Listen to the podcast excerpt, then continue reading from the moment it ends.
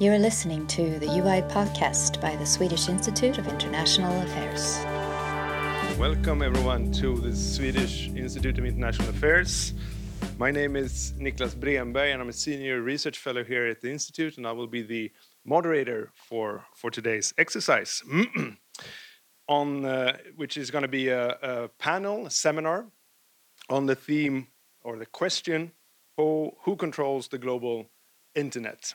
so before I'll introduce today's speakers, I'd like just to put this um, seminar, this event, into a little bit of context and remind you of, of, of a few things. First, uh, this is uh, a, a, cooperation, uh, a fruit of a collaboration that we have at our institute with uh, the School of Global Studies in Gothenburg, Gothenburg University, uh, and a collaboration that we are very happy to have, obviously, that strengthen us, the UI, the, uh, the, Swedish Institute of International Affairs, as a research institute with a leading, leading um, institute, global school in, in, in Gothenburg. Um, I would also like to remind you before we start that this is going to be recorded for our UI podcasts. So if there are things that we say uh, or touch upon and highlight at this event that you find particularly interesting or or outrageous, you can you can take part of that again through uh, the UI podcasts, which is going to be published through SoundCloud um, further further on. and if you do want to participate and highlight stuff that we do now in real time, please use, if you're on Twitter, please use the hashtag uh, UI, UI events. So, I think you, like myself, uh, if you're not an expert on, on things related to, to internet, I think you, uh, even, and if, if you, like me, are not an ex expert on, on internet, but very interested in, in global politics, you find this question of who controls the global internet particularly intriguing. And I guess you do this um, as, as, as I do today, since we see, I mean, big trends developing here in, in, in relating to the governance of global internet. Where does power reside over that public good that so many of us rely on for our for our basically everyday practices we do when we in, um, interact with our friends and our, our, our, colleagues. What is it that uh, kind of uh, make this thing work and who controls that vital infrastructure? The more you think about these questions, obviously, the, the more mind-boggling I think it is to, to, to many of us. And the other big trend I think that many of us are, are seeing here is the heightened contestation on global internet. We see more and more global actors, state uh, actors, raising concerns, saying like, if this is really a true global uh, goods, shouldn't us, representatives of states, have more of a say in who should control it and what should be done on it? On the other hand, of course, we see the trend of if states, or the argument, if states would have more control over governance of the global internet, wouldn't that lead to more fragmentation? Wouldn't we have less internet as we see today if that trend were to emerge and, and pick up speed? So there are a lot of, of issues involving uh, power and also legitimacy, of course, in, in the way that we in, in, in the way that we uh, uh, pose questions and, and address questions related to, to, uh, to this overall theme of who controls the global internet. And we're very happy to have an expert panel gathered here for, for this particular event today to help us, I think, tie up some of the knots or, or shed some light on on these more more um, pertinent questions that we want to that we want to address today. So let me introduce to you the speakers uh, of today. We have um, to my uh, to my right, we have sorry to my left, we have uh, Maria Häll, who is CEO of uh, SUNET, the Swedish University Network, and also um, chair lady or chairperson of, of ISOC Sweden. We have uh, next to her Gabriella uh, Schittek, who is a global stakeholder uh, and engagement management Europe for ICANN, the Internet Corporation for Assigned Names and uh, Numbers. And further to the left, I'm not sure if that's politically correct or not, but yeah, further to the left we have Jan Aart Scholte, who is professor of peace and conflict, uh, peace and development at the School of Global Studies in, in, in Gothenburg. Now the order will be that uh, Jan will start, followed by Gabriella, and then Maria will will um, will finish with kind of individual um, intervention for about 10 minutes each.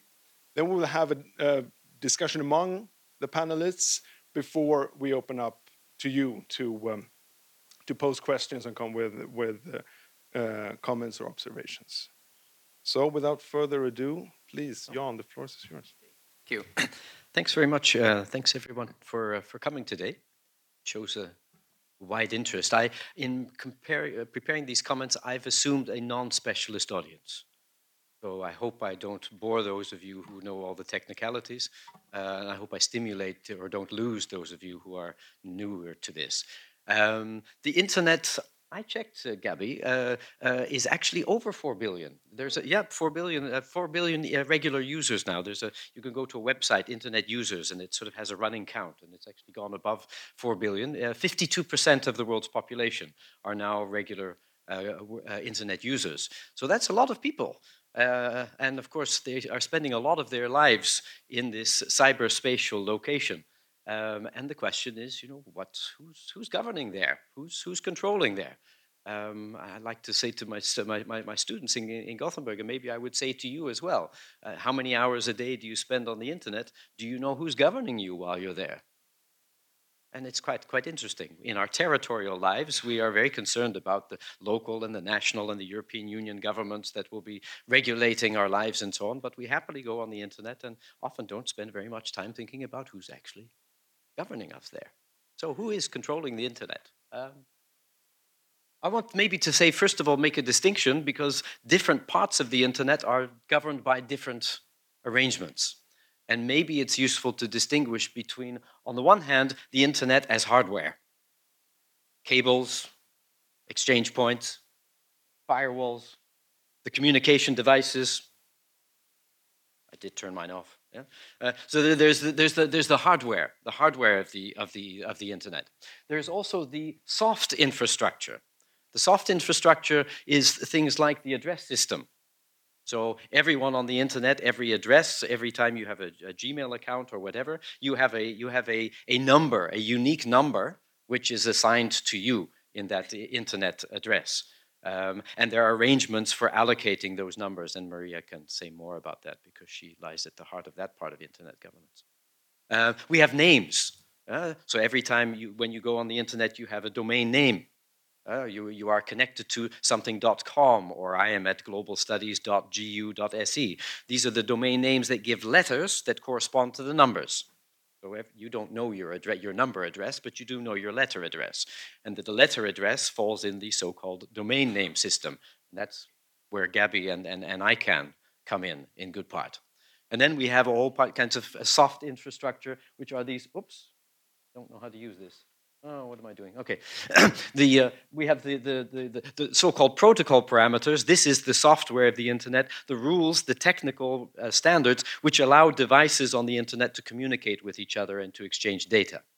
So we've got hardware, the cables, we've got software, the, the, the, the, the virtual infrastructure that gives people addresses and allows people to communicate with each other. And then, of course, we have the content, yeah, which is the, the, the what you actually transmit on the internet whether it's music or whether it's uh, photographs or whether it's it's uh, it's it's email texts and so on and so forth. So th those different parts of the internet actually have different regulatory arrangements, and different kinds of regulatory actors have more influence in some places than others. So on the content, for example, states are, are around a lot. National governments are, are doing quite a lot. So you may go to another country and find that you cannot listen to the YouTube video that you could listen to in Sweden. This is because the national authorities have different views about what you can uh, see on the internet. But some of these other points, the infrastructure, the hard and soft infrastructure, the soft infrastructure in particular, that needs global arrangements because we have to have a global coordination of the numbers so that everyone has a unique address. Otherwise, someone in China is going to have your address, and this, does, this isn't going to work. And likewise, we have to have a global coordination of the domain names. Otherwise, someone in Bolivia is going to have your domain name, and then again, there's a problem. And we need to have global coordination of the protocol parameters. Otherwise, if you want to send a picture from Sweden to, to, to South Africa, you know, the different systems in the different countries don't read the same picture. So anyway, there, are, there are parts of the internet which de very definitely have to be regulated in a supra-state way, and some of it, especially in the content, is often done by states. But if you actually were to put together all of the institutions, I'm sure this, this little table is incomplete because every time I find another, I found another organization that is involved in yet more rules uh, for, for, for the internet. But you can see that if you look at where are the various rules for different parts of the internet coming from, whoops, somehow I want to get this, there we go. Uh, some of them are global scale institutions. United Nations is well known to you, World Trade Organization is well known to you. In the public sector, so the intergovernmental sector. But we also have many private institutions that are making rules, global private institutions. Here's that Internet Corporation for Assigned Names and Numbers, where Gabby is working, uh, uh, Internet Engineering Task Force, uh, and then many others. But what's interesting here is to see just how many private, non-governmental organizations are making rules for the, for the internet on a global scale. We also have many institutions who are operating on a regional scale. So here's the European Union. The Nordic Council makes, makes, makes uh, various uh, interventions, the Council of Europe. Uh, and then again, in the private area, we have the so-called regional internet registries, of which uh, Maria is uh, very, very involved in one of those. Um, and we have, anyway, many, many bodies that are operating privately, regionally. The nation state is definitely not out of the picture uh, uh, Niklas was saying earlier, you know, states are maneuvering here and there to be involved in internet governance. Different state ministries, so it's not only the uh, the information ministries, the foreign ministries, the military security ministries, and so on, the police.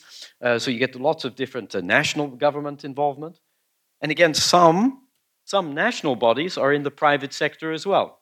So some country code uh, top-level domains, this is .se in, in Sweden, for example, is run by a foundation. It's run by a non-governmental agency. Um, in .uk in, the, in, the, in, the, in, in, in Britain is likewise run by a non-governmental uh, operation. And then sometimes you go to the local level. And you may ask here, what, what would Tamil Nadu state want to do in the, global, in, the, in the global internet? Well, Tamil Nadu state is interested in Tamil script which the national government in Delhi is probably not so concerned about. But the Tamil, the Tamil Nadu state wants Tamil script available on the internet. So in, in they come with, with things that they want to say.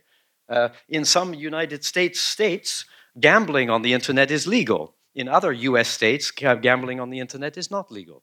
So sometimes the rules are coming from sub-state bodies.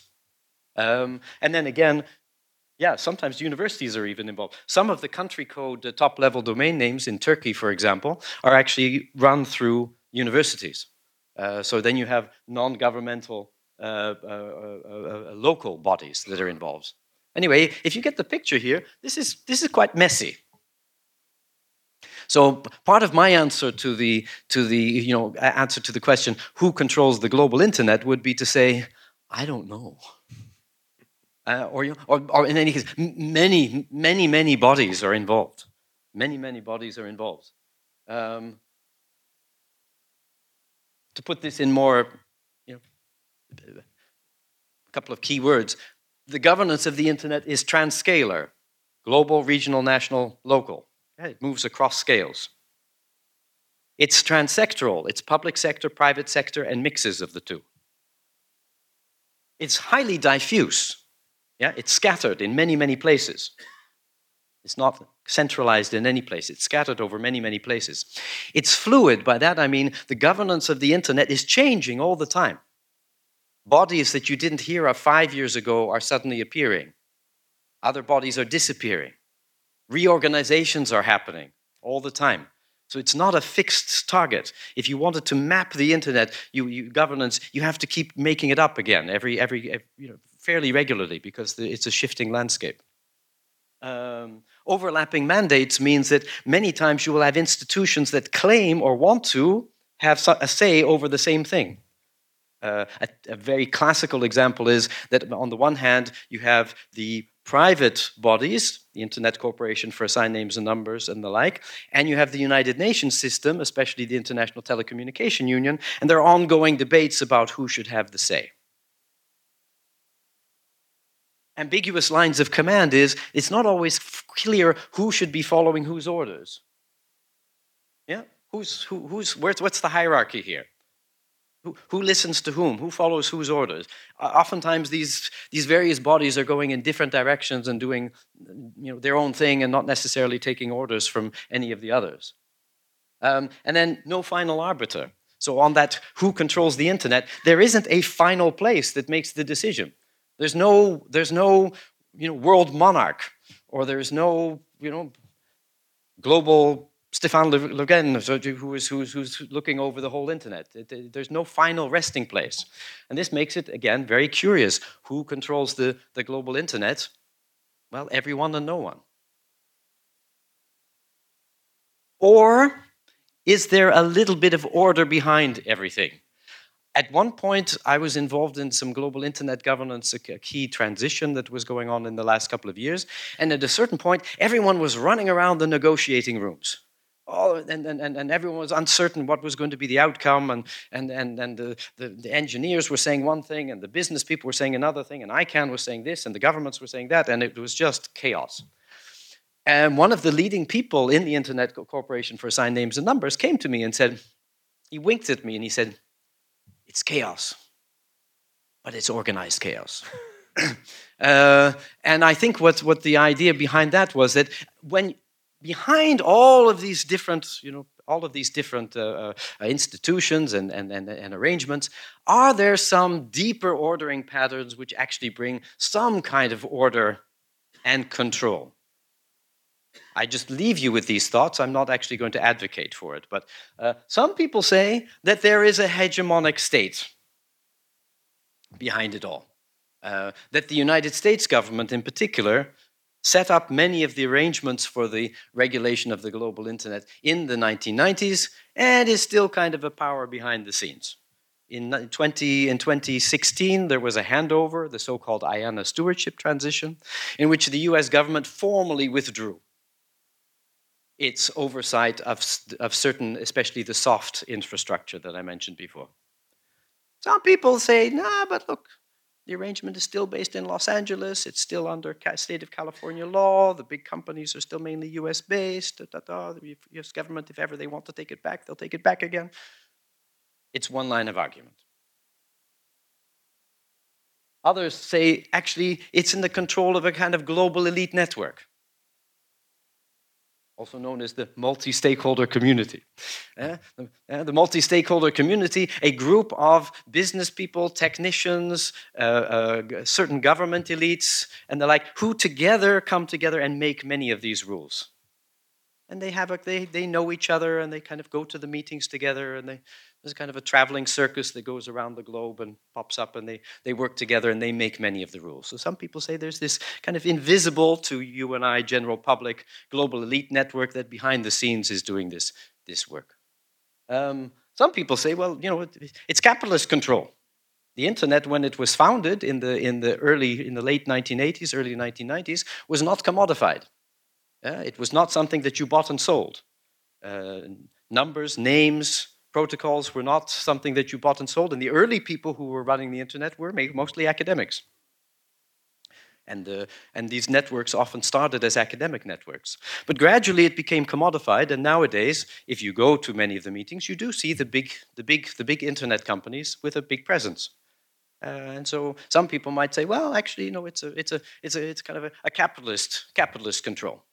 Um, and then, or a discursive control, uh, and by that I mean, if you go into the internet sphere, you will see certain kinds of languages that everyone plays into. And if you speak certain languages, then you can access power and, and you can become quite involved. Um, some of these languages include security, uh, multi stakeholder democracy, accountability, uh, market efficiency. Uh, anyway, if you play into, and actually more recently, human rights. And if you play into some of those languages, then you also access power in the internet. Okay, long story short, it's complicated. Thank you, thank you, Jan. Um, I, I, will um, not directly comment on, on your individual inter interventions. I will just give the floors to Gabriella. Please. Hello, every hello everybody. Um, I'm waiting for my slides to get up. Uh, Jan has already said a lot of what I wanted to say, uh, and um, uh, but I will dig into. I'm, I'm, as he also said, I'm from ICANN, and um, I will show what he says, but more from an ICANN perspective, because ICANN has actually often been accused, if you can use that word, for being the, the government of the internet. And I'm here today, and that sounds very cool, actually, but I'm here today to uh, say, actually, we're not that cool, and I'm going to explain why.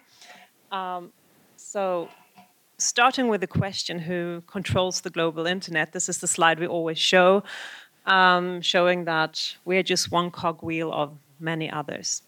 Again, I have to repeat what Jan said. The internet is, has many, many layers. It has a layer of, for instance, um, uh, internet service providers, satellite, broadband. Um, there's a layer for the users where you can find Facebook, Google, and so on. And we actually deal with something we call more of the uh, technical administrative level. So this is, um, i can actually just speak about the technical administrative level where you can find ICANN. Um, so one cogwheel of many. I'm going to come back to this. And then I have a question for you. Before you heard Jan mentioning ICANN several times, how many of you actually had heard about ICANN before you came here? Quite a few. That's nice. But I will still repeat. I will. I will still go uh, refresh your memory of what ICANN is and what we're doing. It's not always that easy. So um, the abbreviation is um, the Internet Corporation for Assigned Names and Numbers. We were established in 1998 by the US government, but this was actually done together with the guys that, that invented the internet. Because by the 90s, the, the, the part that they were dealing with was just growing so fast, so big, they just realized, oh, we have to institutionalize this. So, uh, as it was funded by the US government, um, they decided together we need to found something, and they uh, uh, found, founded um, ICANN. Um, ICANN does several things, but the very, very heart of ICANN is made up by three technical functions. Uh, they also call the IANA functions. Um, first of all, uh, top-level domains. This is what you, when you read a domain name, for instance, um, I don't know, stockholm.se, um, in my world, we read that domain name from the very end. So to me, it's most interesting to see what's at, the end. So I see .se. Oh, I see this is a country code, top level domain. It means this comes from Sweden. It can be a .com, for instance. That's a generic one. So in my world, is, these are called the top level domains. What's at the very end, because this is actually how it's read by computers. It's read from the very end.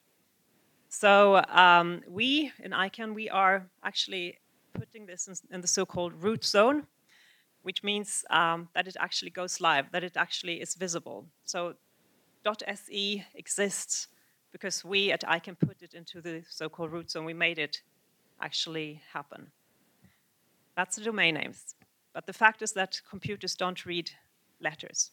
They read numbers only.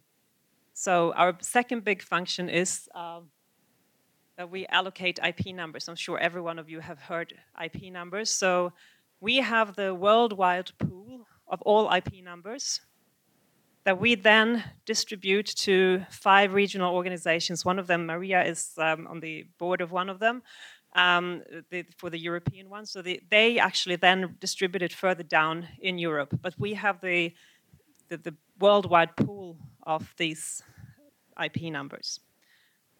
The third um, technical function that we're doing is we keep um, kind of a directory of the protocol parameters. So what is a pr protocol parameter? Um, I'm going to show you this. I think every one of you has seen this at some point. This is a typical protocol parameter. So a protocol parameter is, um, um is a technical document that was written by some engineers uh, in one of our sister organizations called the IETF. We don't do uh, technical protocols. We don't write them, but we keep we keep them in our database. So, for instance, if a web developer needs to know, because everything on the web is based on protocols. So, if uh, anyone needs something, they will go to our database and check it out. What's important is this is the heart, the very, very heart of ICANN. But ICANN is so much more than that. And uh, what's important is that for function one and two, domain names and the IP numbers, we develop uh, policies and we make them sh short to implement them. But I have to go into how this is done because this is actually relevant to today's topic. Uh, you will see at the very end why. But I have just to, to, add that we do all this. This is all not for profit, so we, we, we, we don't get any money for this. Everything is for free. So I have to go into how ICANN is structured because this is actually very, very important. So we have to differentiate between ICANN as the organization, which is, for instance, me as a staff member. We are the organization, but we just facilitate everything around. I'll go into that sh shortly, uh, shortly as well. And then we have um, the ICANN board.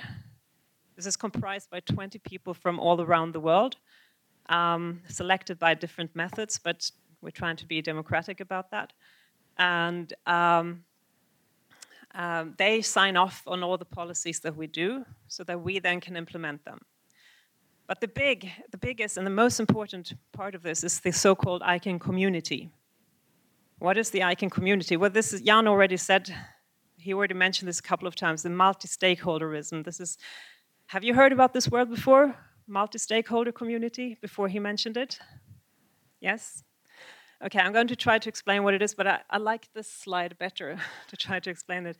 Um, so the multi-stakeholder uh, community is basically everyone, everyone that's interested in um, um, developing policies around um, uh, internet stuff that we are dealing with are welcome to do so. We have, in our groups, we have governments represented, we have business represented, we have academia represented, we have um, technical community, of course.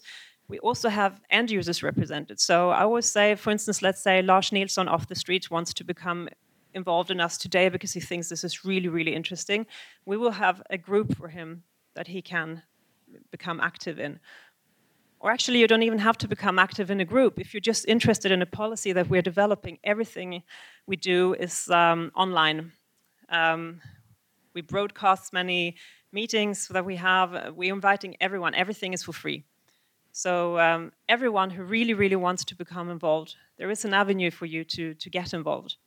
This is multi-stakeholderism, and this is how ICANN is um, run. And there's no, no group that is more important than the others. Everything is interdependent. So I'm coming back to my first slide again. So why, why all this? Because as Jan already said, like kind of every, everyone and no one is in charge of the internet from our point of view. But the fact is that thanks to our multi-stakeholder model, every one of you can actually become involved today, if you like so. So actually, you can be part of it. That's it. Thank you, Gabriella further to Maria. I know, Maria, that you have a, another meeting, so you might need to, to leave a bit earlier before we, we close the seminar, but I give the floor to you now, and please thank stay as long much. as you can and want to. Yeah, thank you very much. I'm sorry for that, but I, I will not stick away until uh, half an hour, for, uh, around 2 o'clock. Anyway, so my name is Maria Häll, and I'm CEO for SUNET, the Swedish University Network, which I guess uh, many of you know about. Yeah, whew, thanks. Great. But anyway, I have a couple of other hats that is relevant for this internet governance uh, discussions. I'm, as uh, Gabrielle and Jan said, I'm I'm a board member of the RIPE NCC, which is actually the organization in our part of the world, Europe and, and uh, Middle East, that handle out the IP addresses, the, the internet protocol addresses that we need to, to be able to communicate on on on uh, uh, on internet, and uh, hmm, anyway, I was going to say, I, I lost my, sorry. anyway, so, and, but I'm also sharing the ISOC uh, Swedish chapter, and uh, the Internet Society is a global organization doing a bunch of internet-related matters on a really central level, and uh, and they have chapters all over the world, and I'm sharing the Swedish chapter. And funny enough, we had a discussion yesterday. We had the annual meeting for the Swedish chapter, and we had a person coming from from ISOC, the global ISOC, and was discussing about internet governance. And the funny thing is, because I was working for, for the Swedish government before, before I came to SUNET, And uh, one of my, my in my portfolio was the internet governance uh, issues, which been going on for so many years. So I think, funny enough, it's still it's still going on. So what Carl, coming from ISOC, said, it's, it's like a marathon uh, run. Actually, it's it's it's been going on for so many years, but are small steps taken every day to to to, to see the to have changes, and we have uh, another political arena now than we had five or ten, even twenty years ago, which also make implications of, of how internet is run. But it's complicated, as as Jan said, and my perspective is actually not only the the the, la the layer discussion that we have. We have the, the cables, the optical fiber cables, which is run and owned by different players. But we have the IP level, which is the, the internet service providers. We have Telia in Sweden. We have many, many other. We have Sunet. We are also an operator in, in, in Sweden. But we also have geographical uh, dimensions. For instance, we have this, uh, this this RIPE NCC that I'm in the board of that handle out the IP addresses for our part of the world. And we have other of these uh, regional internet registries in other parts of the world. But what is very important here, it's not uh, geographically di um, divided in, in countries. Internet has no borders because uh, different operators, different players, they can operate all over the world. For practical reasons, we have these handle out IP addresses for certain regions, but internet has no borders. So, as uh, Gabriella was saying, and Jan was also touching upon it, I think that internet is, as who is controlling the internet? It's either nobody or it's everybody. You have a, maybe a Wi-Fi router at home. Uh, at home, you're also part of the internet. When you're connected to internet, your little piece is one, and all the pieces together, that is internet. So actually, as Jan is saying, it's very complicated. And all of us have actually responsibility, being a piece of, of the internet, to actually run it the best way we can. And of course, me as running the academia network unit, of course, we have a lot of responsibility to run our network in a good way, as well as other ISPs, as well as ICANN, and running the names. So the responsibility is, is very, very uh, differentiated and, and very decentralized, which is very interesting. And, and it's actually the power of internet. It's very strong because of this decentralized system, because the, the, the accountability and the responsibilities is divided. So nobody alone is running the internet. And what is different now, though, if you compare to when I started to work with the internet governance related matters, is that so many more players and persons and organizations are interested in internet. I remember many years ago when I was I'm a technical person, so I was dealing with the technical things for many many years the politicians I was working when I was working for the government or I was working for the municipality say, "Oh, you techie guys, you take care of internet-related stuff. We don't care. It's, it's techie stuff. The wires, the routers, the servers. That's technology. We don't care. Just run it for us." Nowadays, this is not really the case anymore. Of course, the technical dimensions are still as important, the robustness and everything. But but the other things, it, becomes a really political issue.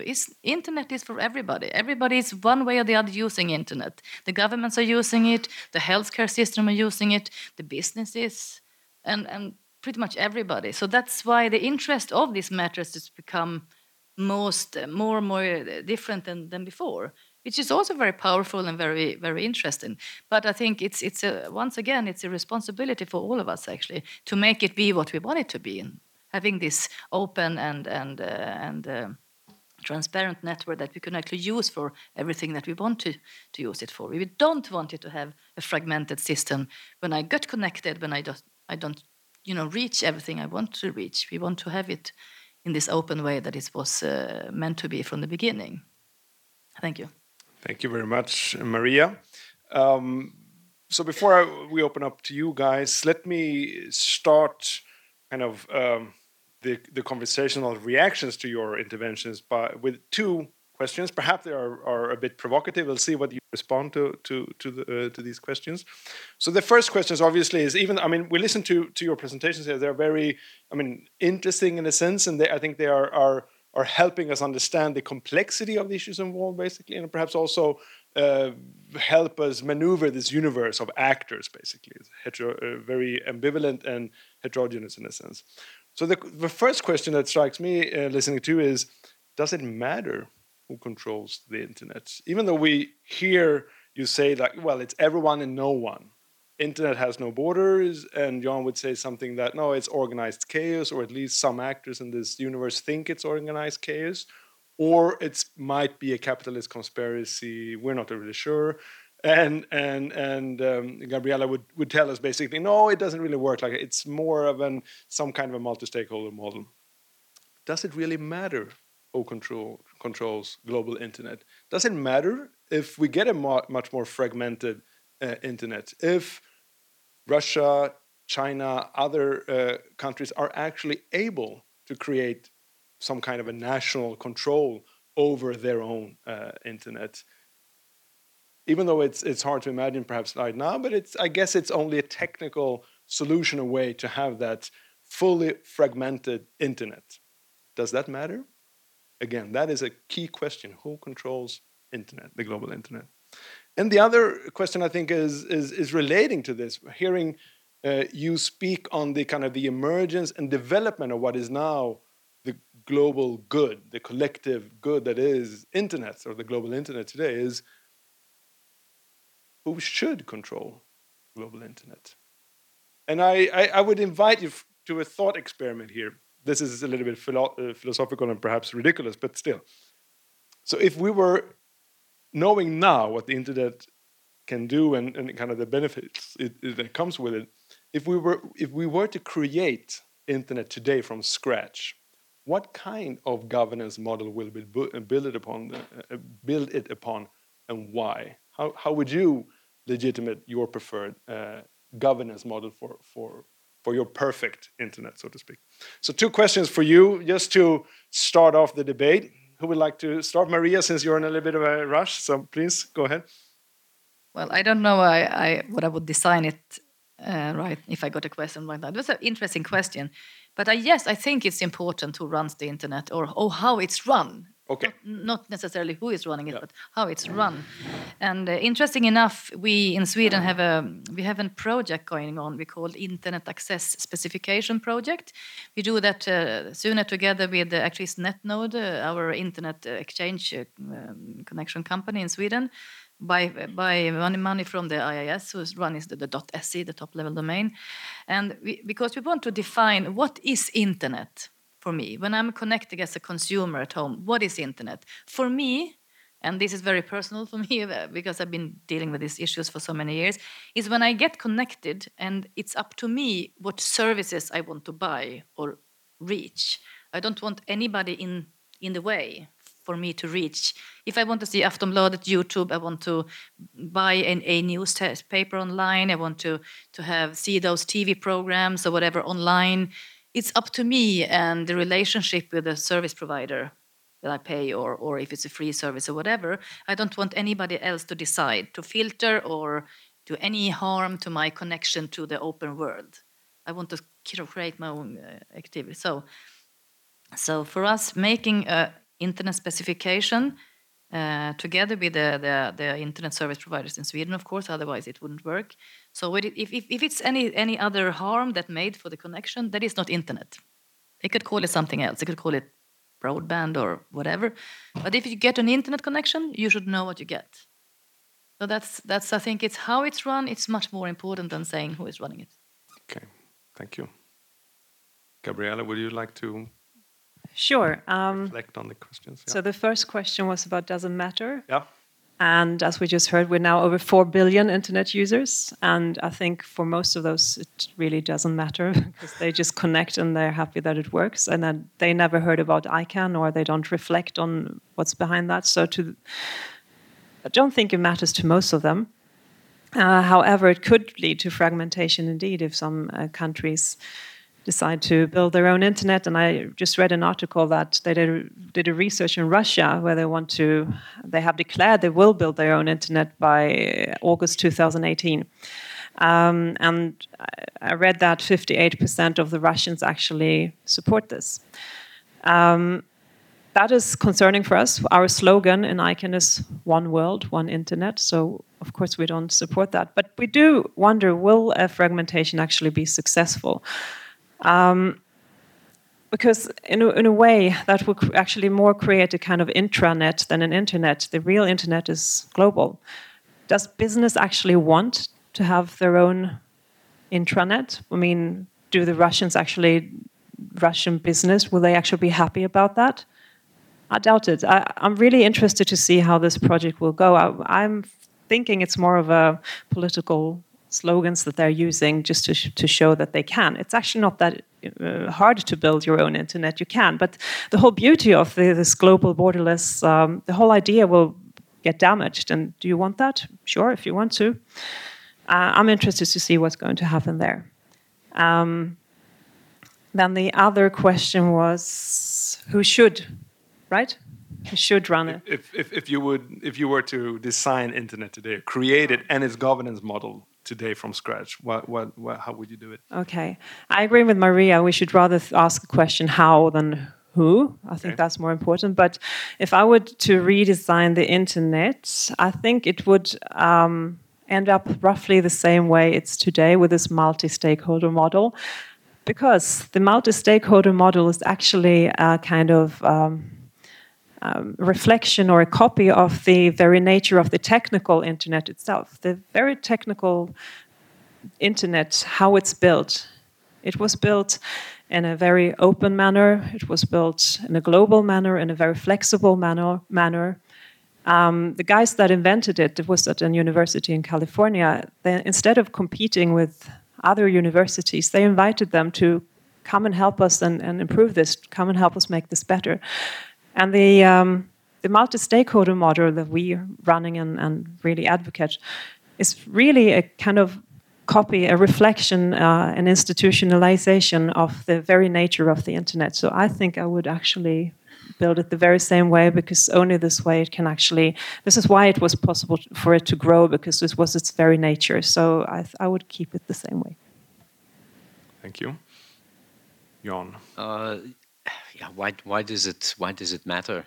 Um, as, as Gabi said, it's half over half the world population regular users, but it's also the internet is at the heart of a digital society, and we are living in a digitized digitized society. So, whether we look at how our production processes are run. The internet is intervening into that more and more. So the future of work and what work looks like is, is very affected by the internet. Uh, our political processes, uh, what democracy looks like, how democracy is, is, is enacted, is very internet related. Uh, military activities, the internet is, is, is militarized in various ways. So the, there are implications for peace, war and peace um, our, our, psychological experiences uh, as we sit and, and, are on the internet, and it shapes the way it shapes our emotions, it shapes the way we, we, we, we experience life. Our cultural identities are shaped by this. I mean, uh, the internet is used for ecological ecological uh, monitoring and, and interventions, so our, our ecological future is probably bound up with all of this. I mean, the stakes are, are enormous. Um, not to mention, you know, the commercialization and all kinds of questions about distributive justice, as, as so much of the economy is run through internet business nowadays. So I, uh, we should care. Um, in terms of how, if we could start over, well, we can't start over. So that's that's maybe, um, uh, uh, uh but also the idea that you can plan that you can sort of step back and sort of Bretton Woods style or United Nations 1940 say, okay, let's let's start this from scratch. You know, unless unless we have a World War III that sort of you know eliminates uh, much of our in infrastructure today, and then we're forced in a post-war uh, system, and we're not going to have that sort of situation. So uh, I think it's it's a, it's a question of dealing with a very complex uh, uh, and evolving beast. Uh, some concerns may be within that beast as they exist. Uh, I'm not a technical person, so I can't sort of say much about how maybe the technicalities of the internet could be improved if it was to be governed again. But as a as a student of, of, of politics and, and governance, I guess I would say uh, there are some concerns maybe about uh, the hierarchies that have been built into the, the into the regime. So we heard that it's a multi-stakeholder community, and we saw a picture of all these people, you know, open doors, and anyone can come to the meeting and so on. In practice, that's not the way it works. Um, in, in practice, there are hier hierarchies of language. If you don't speak English, you, you, you, you're going to have you're going to have some struggles. Um, if you don't have money, you won't be able to afford to go to the meeting. Yes, there are possibilities for remote observation and so on, but I think everyone agrees that the remote participants and the on-site participants are two classes. Um, You know, there, there, there, there are gender hierarchies, there are age hierarchies, there are many, there are many quiet hierarchies of power, uh, regional and, and, and, and, and so on as well. So that's, uh, I think, a little bit more frank discussion about these hierarchies of power and, and asking what could uh, be done about them, I think would, uh, would be, uh, be, be, be good. There's also a little bit in the privatized areas. It's, I'm, not, I'm not always fully convinced that the privatized parts of the internet governance are fully equipped to deal with public interest questions. Um, and so there's, there's, there, there, there is a greater involvement of governments in, in some of these areas. A lot of the players in those private parts of the governance are concerned that governments would interfere and mess things up and you know, uh, interfere with the smooth technical running of the internet. Um, but on the other hand, governments do bring in public interest questions that uh, that that some of the private entities are don't have in their DNA as much. So uh, it's a delicate question how exactly how to do it, and I could see Maria half frowning, saying, "Oh, oh, oh no, not the governments." But I, I think it's something we are gradually beginning to to address. Exactly how we do it, how we bring governments in, how far and in what ways. This is still perhaps open, but. Thank you, Johan. And, and, just for the record, I'm not uh, suggesting or longing for World War III as a way to kind of reboot the internet or something like that. Uh, but, but of course, I think the, the, the, question on, on, on this kind of philosophical ideal model is it serves the purpose of at least uh, kind of reflect on our ideals. What what kind of internet and what kind of governance model should we strive for if, if it was possible to change stuff? And I hope it's it, it is still possible to to to to uh, to change things. Uh, Maria, you wanted to say something. Yes, I wanted to add a, add a little bit on the, on the discussion of fragmentation. I, I actually very much um, agree what Gabriella is saying about this fragmentation. Like different countries want to build their own internet. Of course, they could, even though I, I hope if they do, there will be loopholes for, for, for citizens to to able to connect um, outside the country. Uh, but but I don't think it's a very good idea. I mean, the, you close the border for your own companies that want to reach out to the world. I mean, how clever is that? Not very clever, or vice versa. You, so it's that's not not a very good idea, even though you can do it apparently. But I, I see I see other other fragmentation matters actually, which I think is is uh, not very good either, is more like the business model fragmentation. Like you have to connect to that certain um, internet service provider to reach that service. That's also a fragmentation. And that's why I really, really believe in the power of the consumer, actually, that the consumer, you shouldn't accept that you have to, to have, oh, I have to buy that service to be able to reach that, uh, that operator to reach that service that's really fragmentation on another layer. It's like a little bit with cable TV, internet, which I used to call it. That's not a very good idea. And it's, it's a bad idea not only for the consumer, that is limited to, to a certain amount of services that somebody else decided for you.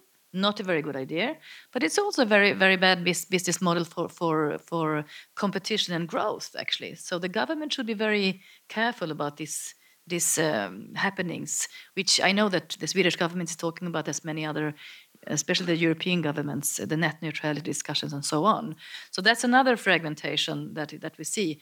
But as I said, I really hope hope for the consumer power here, and that's what I mean. We have a little bit of responsibility, all of us, actually, how it works. Thank you. Thank you very much. I'll soon let you in, um, all of you who are eagerly waiting to to ask questions or, or come with with comments. But before that, I will just uh, kind of take advantage of my my role as uh, as a moderator and share and ask you another broad and very provocative question. Yeah. So. To me, in a sense, it, it, it, very much when you listen to Maria and, and Gabriella, and also a little bit you, Jan, um, the the story of the internet, the emergence of, of, the internet, is very much seems to the global internet seems to be um, very much in line with uh, the narrative we saw in the 90s of this kind of liberal globalization. So it was at a time when we thought that national borders, national communities would play a decreasing role for people across uh, the world. And the forces of, of market liberalization would basically push social and political change forward. And internet, I think, was perhaps part of, of, of that idea, of that, that narrative. Nowadays, obviously, and we have touched about touch upon this with the fragmentation on, and, of the internet and certain uh, state actors being perhaps thinking other terms or wanting to build their own internet. Uh, Gabriella mentioned mentioned Russia in, in this sense.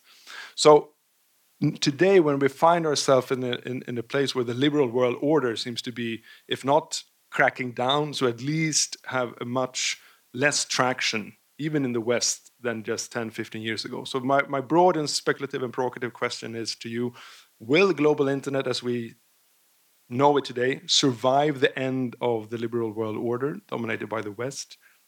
And if it does, why? Is it is it so powerful in itself? There's uh, there's this logics, as you mentioned, Maria, consumer power, or or or or, or just the urge to communicate. Is it stronger than the kind of the political discourse that underpins this this particular project? One million dollar question. Yeah, yeah Maria, since you're in a hurry, you get to. yeah, because I, am that's why I'm trying to grab the microphone as much as I can because I have to leave in Good. in uh, seven minutes. Good. Anyway, no, yes, it's going to survive. Okay. And but I have a very naive, uh, naive uh, view of this actually uh, for for for several reasons. One of the one of it is actually because of the consumer consumer power that I actually see, but also I think that the knowledge how internet works is getting better, but still is not good enough. So the more you know how internet works, I mean, there's certain layers that we were talking about before, but also who is running what, who is doing what, who is providing what on these layers and in, in, in, in the parts of the world. The more you know how it works, the better political decisions you can make without harming the system. So I think one of the uh, causes, one of the challenges that we have, all of us working in, in, in the internet related organization, is actually to hire the knowledge how it works. Not only for, for the politicians, but but but for, for everybody actually. So um, so the knowledge is, is one of the, the, the keys here. Of course, there are countries and organizations and political, uh, you know, arenas that have other aims they want to control things and maybe don't even even though the the, the more they know about it is they still have other ideas but uh, so my by my naive part of me say that the higher the knowledge of how it works it's going to be a better conditions for making good good decisions and then it can survive thank you Gabriella, do you dare answering the question? Mm, yeah, I'm still. I was a little bit shocked actually. So I'm still thinking. Um, if you're talking about the will the domain name system survive as we know it today, and then I'm immediately thinking of the technical background of it because we are a technical organization as ICANN. And um, if you look at the technical design, um, I think for now, I mean, future depends on when it ends for you, but let's say the next 50 years or 100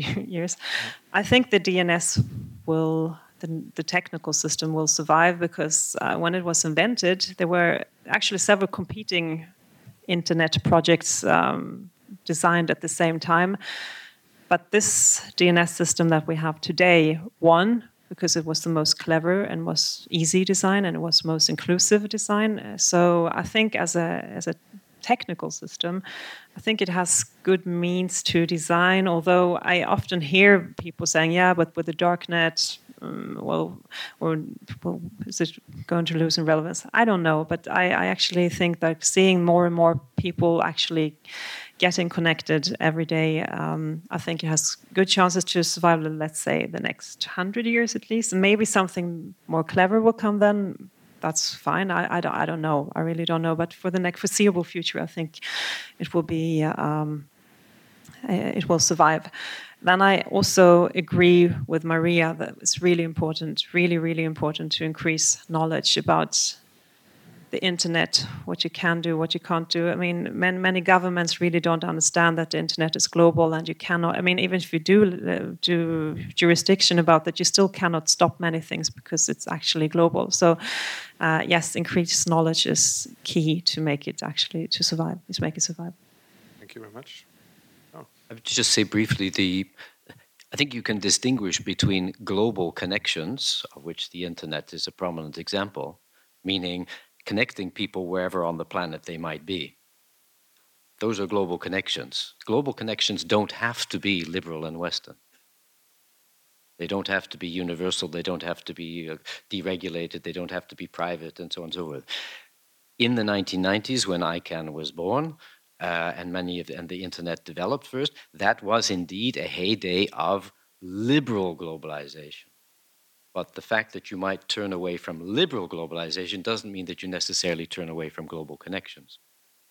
So I mean, if we, we had we had air traffic, global air traffic before we had before we had liberal globalization. You didn't need liberal, you didn't need liberal, private, etc. led in order to have global connections. So the internet, I mean, it's it's it's deeply embedded in in all aspects of our lives. It's not going to go away. That it will be develop in one way rather than another way, yes, and there are political choices to be made there. But I don't think that you know the arrival of Trump or something you know spells the end of the internet. That's that's not exactly. On the contrary, judging thank, by his policy. Thank you very much.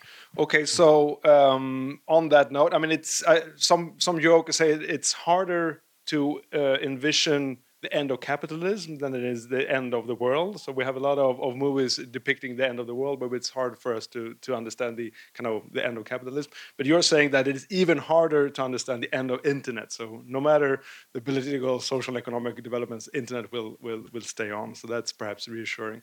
So let's uh, collect a couple of, of questions. We see hands over there. Let's start with you, sir, and then the gentleman over there, and then you. Yeah. Yeah, I, I, I, my name is Van Liemt. I, I, I think I've missed something because when it comes to governance of the internet and all that, uh, I think of uh, encryption. I think of the battle between Apple and the US government because we can't access uh, messages because they're so perfectly encrypted. I'm thinking of uh, people uh, who spread child pornography, pornography through the darknet. I think of being in China and not being able to access Google. Uh, and but I haven't heard anything about this, which I think is a prime element of, of governance, and it's not hypothetical; it's actually happening now. But the point I think is most important is when it comes to free speech. Yeah, you're not supposed to spread uh, hate speech or terrorist propaganda, etc., etc. Which basically means that you know people look at Facebook or social media. You know, how can you possibly allow this, and it can't be up for more than an hour and all that right? This is this is the trend at the moment that the the the, the, the Facebooks and the Snapchats and the app, uh, you know, are deciding what is acceptable free speech and what is not. I think that is in, quite apart from the technical side that I just mentioned, but this whole idea that you know the internet is being abused and people are complaining about it, and that you basically outsource what is allowed and not allowed to to the uh, to the Facebooks, you know, who now have I don't know how many thousands of people controlling what people say and see whether it is allowed or not. The question is is Facebook going to decide what is allowed to be said on the internet? I think when it comes to governance, I think those are the real issues. Sorry, but thank you. No, good. Okay, so a question on content management, perhaps on the internet. We'll, we'll, we'll take another question. Yeah. My name is Tony Hinnemo. I'm a journalist when I, some 25 years ago, first started use internet for uh, communication and research, I was told uh, that there was some uh, technical core uh, that was essential for the internet, uh, a limited number of nodes, uh, most of them situated in the US, maybe two in Sweden, and in some countries people were uh, depending of nodes in other countries. For example, Uzbek uses uh, to some extent we're using uh, nodes in, in China. What's the situation today? It's similar. How many basic nodes are? And if a country has one or several nodes in that country, does this give them some special power? Thank you very much. I think we'll uh, give the word to Maria first, and then we'll collect, uh, uh, and then uh, to the other panelists, and then we'll connect the next round of questions. Please, Maria. You have a couple of answers to the, to the first questions. Well, will you touch upon the whether you can use Google in or not in China was part of my trying to to to simplify the fragmentation because the country fragmentation so yeah it's a big problem so the fragmentation is is is one issue and we touched upon two different types of fragmentation there are a bunch of different fragmentation and one of them you're pointing out very severe, and and uh, I don't like it. Uh, the second question you talk about the security, encryption, whether Google or, or Facebook are doing certain things. I think we need to we need to divide the discussion in certain levels. I mean, when we talk about optical fibers, which is a part of the internet infrastructure, that's one discussion. Then we have the IP level and the, the internet protocol level, which is another discussion. So there's a bunch of things happening above internet, on internet, all the applications, how they are run, if there are criminal activities within those applications or used by criminal uh, organizations and, and, and hatred or, or whatever. So that's, an, that's a couple of layers above, which is super interesting because that, that's the consumer side side of, of, of, of internet. But it's not really, for me as a technical person, internet is, is more the, the layer below. Uh, so it's um, it's very very very interesting, but but it's another layer of discussion if you understand what I mean. Not less interesting, but for me, I'm, I'm rather dealing on the, the, the lower level of the infrastructure. Thank you. Would you like and now I have to leave. I'm, I'm so okay. sorry. Okay. So, but okay. thank you so Good to see you and, and, uh, and hope to see you again. Thank, thank you. you very much, Maria. Thank you for, for taking that comment.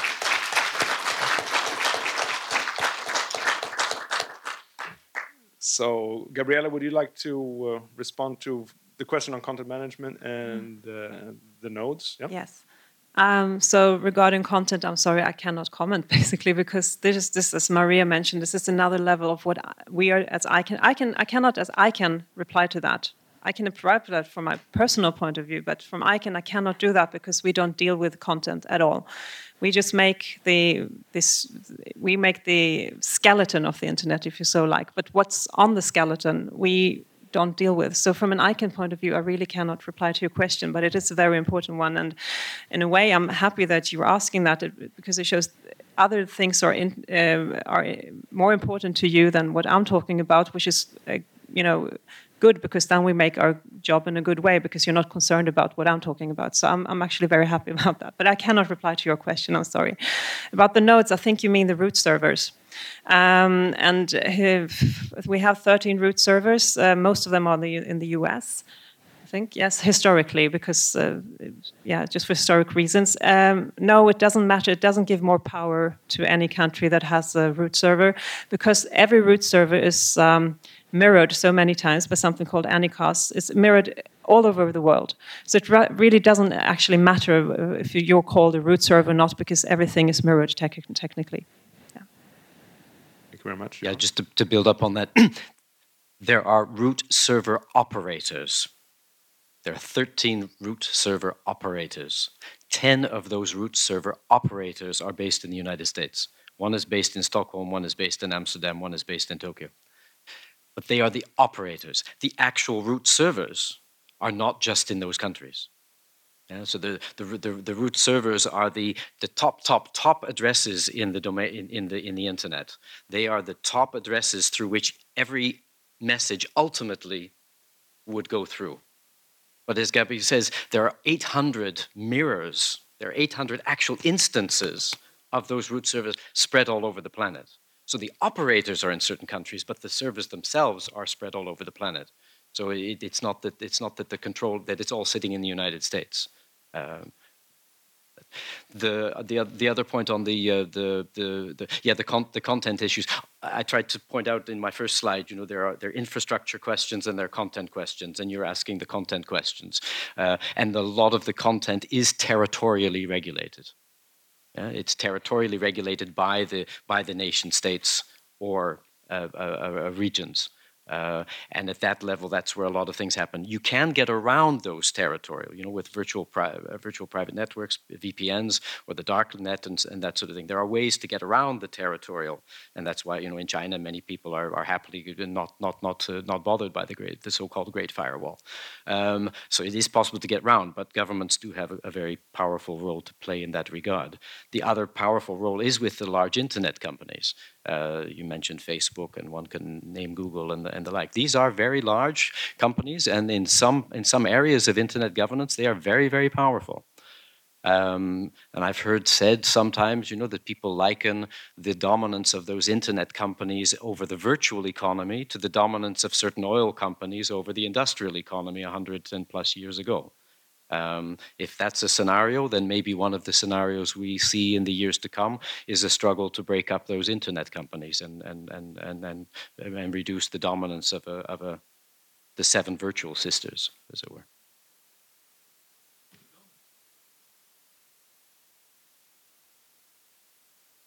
Not just the dominance. In, that is an interesting point too.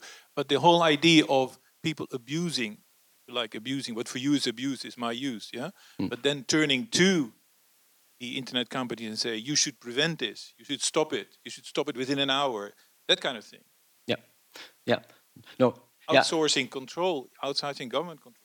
Uh, and a lot of delicate relations happen in the uh, the, the, the groups that um, that Maria is working with on the the numbers allocation. You know, the law enforcement agencies are often saying we want to know who that number belongs to in the name of crime prevention. You know, but is it crime prevention or is it you know chasing a political uh, political activist? And so then you have then you have the law enforcement agencies on the one hand, the public authorities, and the private authorities of the numbers allocation, and they somehow have to deal with things, but they're doing it outside of democratic debate debate and control. Thank you. We have a question here and perhaps some more over there as well. Yeah, let's start here, please. Sorry, I am uh, ambassador of Iraq to Sweden. I have a comment uh, to add it. Uh, thank you very much for all discussions. Uh, good information, got it from side. My perspective, who uh, has uh, the control for the global internet, uh, who has the keys that turn the internet on or off. Maybe it's the main power in the world, like the main companies, main biggest companies like Apple or uh, Microsoft or, or any other co- uh, companies. Maybe hackers, they have the authorized through some ways they could get inside the internet and stop the internet in any countries in the world.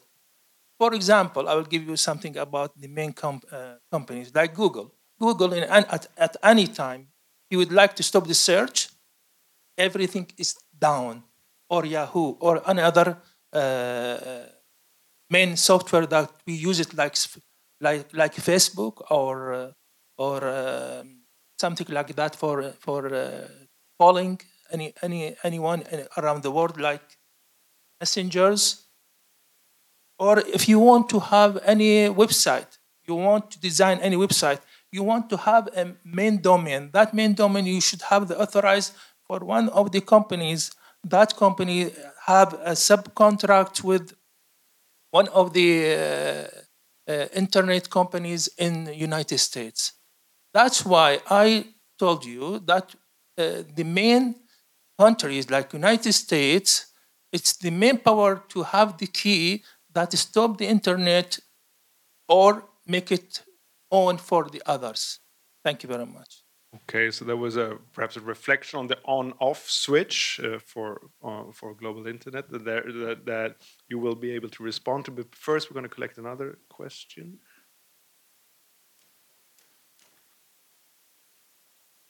Hello, um, my name is Jürgen Detlefsen. I'm German journalist in the Nordic countries. Um, I miss something. You haven't talked about money. The, the users of the internet uh, or the using of the internet is said to be free. Isn't that an illusion? It costs enormous amounts of money to build the infrastructure, and enormous amounts of money are earned by using the internet, commercial companies who controls them? Who controls how the money is spent to build the infrastructure? Thank you very much. Any more questions to collect at this point? Otherwise, we'll turn to our panelists. So, one question on the on off switch, perhaps, and, and the other on money. Who controls the money? Who would like to go first? Yeah, Gabriella, perfect. Um, so, regarding the on off switch, again, I can only speak from an ICANN point of view, and we are running, as again, the skeleton of the internet, the so-called DNS. The DNS has never broken, never. So from our point of view, we don't have an on-off like in, in that way. From our point of view, what Microsoft does or Google, whatever, we don't control that. But the DNS that we are running has never broken. So that that's important to to to um, keep in mind that there is a skeleton behind everything. What's on it, we don't we don't deal with, but the skeleton has never broken, never. Um, about the money, I think I was the only one here raising something about money, and that was when I said that ICANN is a not-for-profit company. Um, well, we, I can tell you how we get funded, where we get our money from, and that is for, for instance, every .com domain name that's uh, that's sold, every generic domain name that is sold in the world, we get a few cents. This is how ICANN is run and funded. And uh, who decides about that? Well, this is the multi-stakeholder community. Everything at ICANN is decided by the multi-stakeholder community. If you want to get involved, if you want to change that, please welcome, get engaged.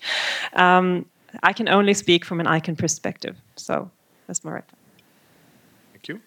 Yeah, the, the, I think what, what was said before, you, it, it's unlikely to switch off the whole internet because the top level of that domain name system, those 13, those 13 core servers, root servers, again with their 800 million, sorry, 800 mirror instances across the planet, you'd have to shut all of those down at the same time to shut down the, the domain name system. So that's very, very unlikely to happen. And indeed, it's not even, not a single one is actually shut down as far as I know uh, in, the, in the time to, to date.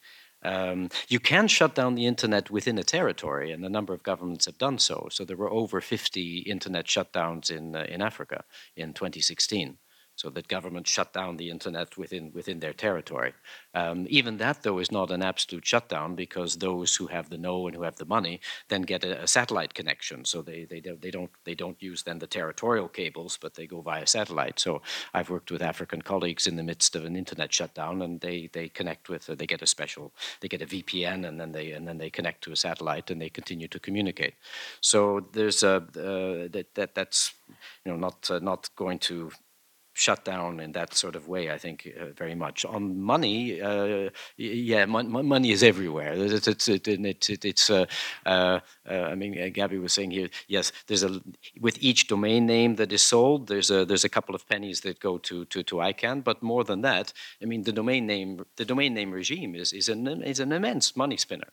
You know, so the companies, companies like GoDaddy and VeriSign and so on, these are big, big players, and they have a very large interest in what happens at ICANN and how, how it would how it would develop. Uh, business users have an incredible interest in, in in how how the internet is governed and are very concerned about that. If you go to the Internet Engineering Task Force for the protocol parameters, you might say, oh, it's just technical, but you know, if the if the if the people you know from one internet company want prefer to have this particular rule as the as the protocol and another company wants to have this as the particular protocol, and you know one of them is going to make the money out of the protocol or not, then there's, there's then there's a, a, a, money game for sure. Or you might want to delay the introduction of a new protocol so that you can keep making money off of the old one first. So there's there's all kinds of there there's it, it's a it's a very big uh, money game. If you want to introduce a new domain name, uh, you want to introduce the new domain generic top level domain dot Stockholm well, you better have upwards of a million dollars because it's going to cost you that much before you can actually institute the, the domain name dot, dot Stockholm. So yeah, so I mean it, it's it's um, it's free in the sense that you don't have to pay to attend an ICANN meeting. That that part's free, but uh, there are very very big commercial interests in in, in this uh, in this in this area, for sure. Thank you. We have a question up here. Yep, and then there. Yeah, good. My name is Hormus Kapadia. Um, I've been working with internet, um, well, the past 40 years probably. Uh, at IBM, we called it distributed data processing at the time, which was a kind of uh, mm, commercial internet. My question is very simple. Will internet, or does internet, is conducive to democracy? Will it be in the future? It has shown itself to be that in its uh, starting years, but now we are seeing that there are more controls on it. Uh, so how do you see the development of internet as a tool for democracy? Thank you very much. We have another question down here. Yeah. Yes, my name is Lars Arnestam. I have a question a little on the lower levels of this question. Uh, as far as I understand, the basic uh, technique of internet has been very stable. That's what you said, Gabriella. But I find it very difficult to believe that there will be no technical development, even within the nearest future. And if there is technical development, then there no doubt will be technical development there must be some kind of mechanism for standardization. this can be informal, simply the fact that the, the new technique with the most users will prevail. But uh, how do you look at standardization of technical changes? Excellent question. So we have one question on on the link between internet and democracy, and the other on on standardization. We have a third question. Perfect. Yeah. Excellent. So we'll take that as well. Hello. Thanks very much for this exciting discussion. My name is Lisa a professor at Stockholm University. I was wondering if the if the internet if internet governance is fragmented, polycentric, as you say, and see as much private regulators as public regulators how can we and should we, in your view, think about holding uh, governors accountable? Internet governance affects us all, and we cannot escape. Most of us cannot participate in, this, in these governance processes. How should we think about holding private regulators accountable? We, can, we, we usually think about holding politicians accountable. We elect them, but we do not elect private regulators. Isn't that a problem from a democracy point of view? Okay, thank you. So we have uh, two questions kind of related to uh, accountability and democracy, and then one on standardization, basically. Can, yeah, perfect. Gabriella, would you like to start? Yes, sure. Um, tool for democracy. Again, I'm sorry, I cannot reply to that because I'm ah. I, no, because I'm, I'm, working for ICANN, and as ICANN, I cannot reply to that. We don't deal with these things. Um, um, technical develop. Um, I think we misunderstood each other. I didn't say that we don't, you know, never change the, the, the infrastructure. I'm just saying that the DNS has never broken down. That's what I said. Of course, we're open to, to technical development and standard standardization is very, very important for us. And actually, we yeah, as I showed earlier, we keep of one of the we keep the database for technical uh, internet standards. It's actually in our library, so that's very important for us, and we do follow everything, uh, all these standards. I just I just said that the DNS which we are running has never broken down.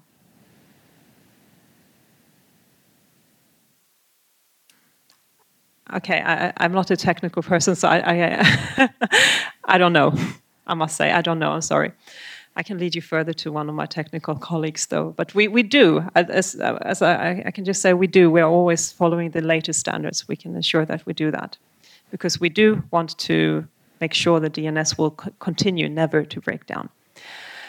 Uh, as for accountability, um, as I mentioned in my presentation, in um, 1998 we were established by the US government.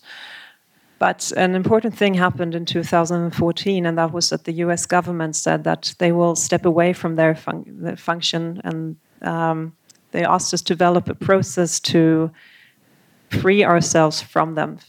And this happened in uh, October 2016. From October 2016, ICANN is a truly um, international organization that is not uh, dependent on the US government. But with the US government stepping away, we lost one of um, our tools that we were accountable to because um, the US government didn't really intervene in anything that we were doing, but they were still there. So if something happened, we would be accountable to the US government. That went away. Um, so what happened? I have to come back to the multi-stakeholder community again. So the multi-stakeholder community started um, working on first of all how is this transition away from the US government going to happen technically that went really quickly um, but they also started working on how will ICANN now who will ICANN be accountable to now and this is a process it took it's actually still going on. Um, we're finishing it off now, but uh, I can tell you that I, am sure there's no other organization in this world that has more accountability mechanisms than, than us, because now we're accountable to the multi-stakeholder community that invented loads of accountability mechanisms from for instance, if they don't like the budget, they can intervene in the budget. If they don't like a board member, they can actually take him down. If they don't like a staff member, they can actually take the staff member down. So uh, we have really, really heavy accountability mechanisms in place. Um, it's actually, we could have a whole seminar only about that. Uh, really, we have very strong accountability mechanisms in place at ICANN at least. Thank you very much. Jan? I'm not not a technical person, so I couldn't answer your, your question about the standardization. I, I would imagine that people in principle have the have, can can can not follow the standards and have other standards, but then it means not participating in the in the in the global internet that's available. I mean, you can decide that you don't want to follow the IP address, or you can decide you don't want to be part of the domain name system. I mean, it's I guess it's possible, but then you then you've locked yourself out of the the.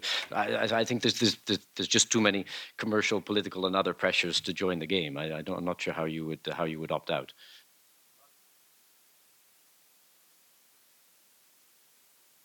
Uh, no, that, that would not be that would not be the case. No, the, the, the, the, standards do change over time. Certainly, the protocol parameters have, have changed over time in, in many ways. The, uh, the, the the domain name system has changed. The gen generic uh, top level domain name system they've, they've had they've expanded those by by enormous amounts of uh, of, of uh, and they've changed the regime and how that how that works. So there's a new version. It used to be that the numbers, uh, the, the IP addresses in the in the in the internet up until recent years were something called IPv IPv4, version 4 of the Internet Protocol numbers. Nowadays, there's a new generation of that called IPv6, uh, Internet Protocol version 6. So the, the standards change. The standards uh, certainly change over time. And there are politics and economics and culture that get involved in those in making those changes, for sure. Um, the, the, the, democracy question is enormous. Huh? I mean, and, and I, I I hear your pain slightly.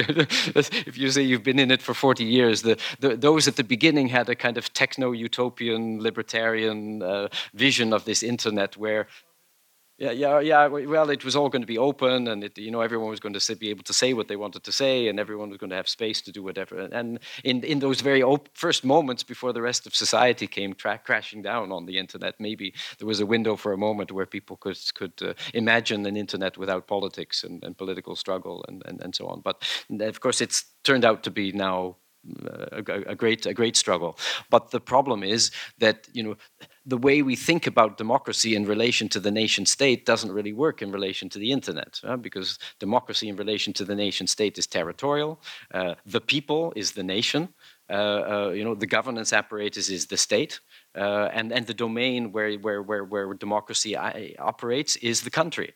Well, the internet doesn't operate on the country. Identities on the internet are not, and communities on the internet are not necessarily national. And the governance apparatus is not a state.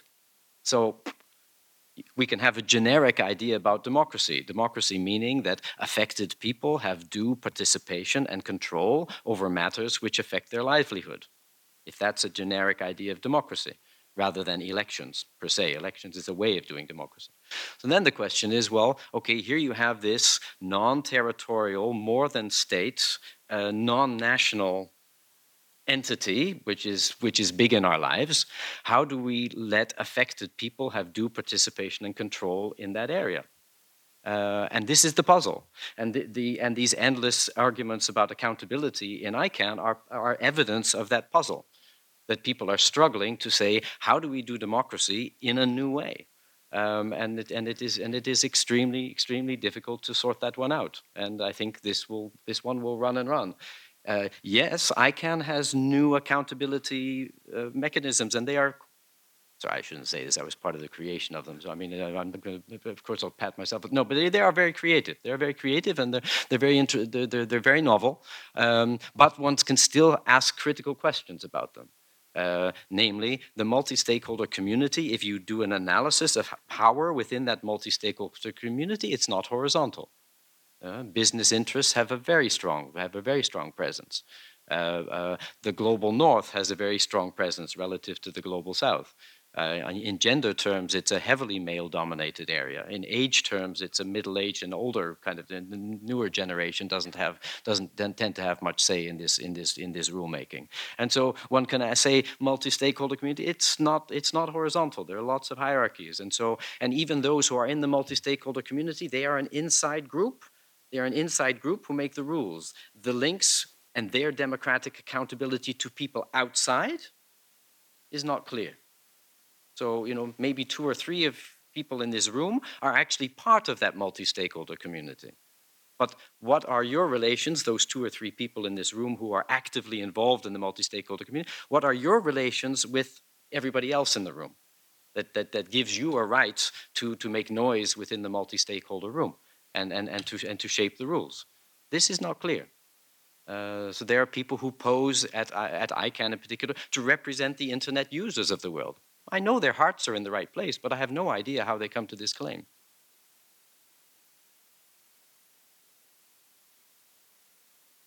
Thank you very much.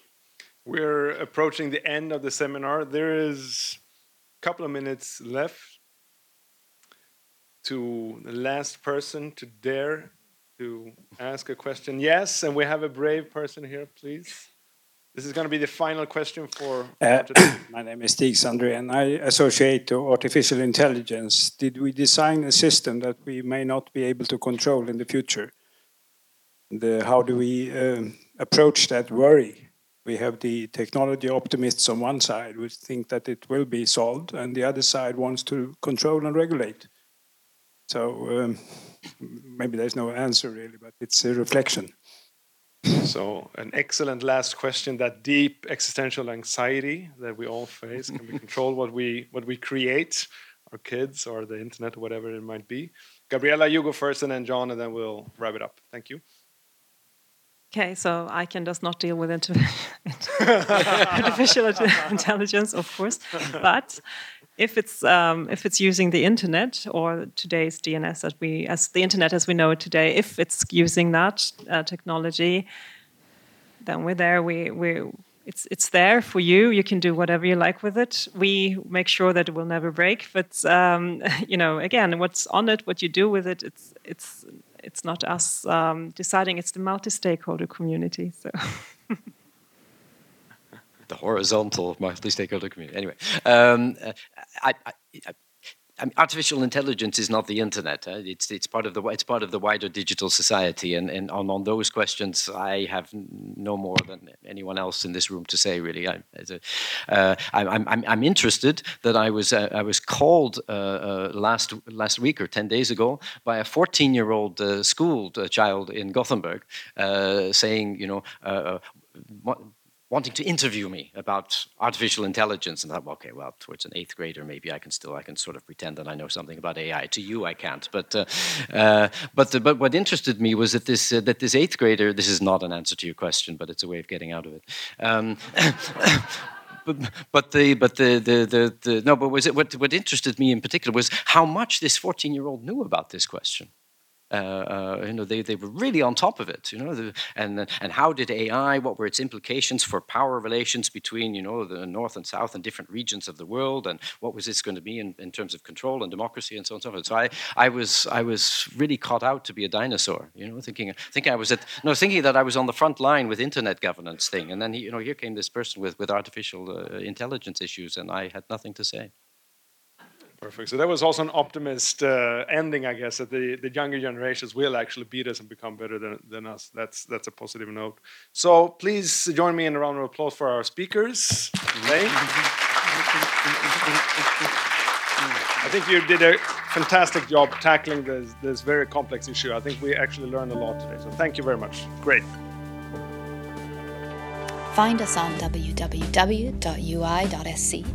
We are also on Facebook and on Twitter with UI Sweden. And we're also on YouTube, where you can watch our seminars and interviews.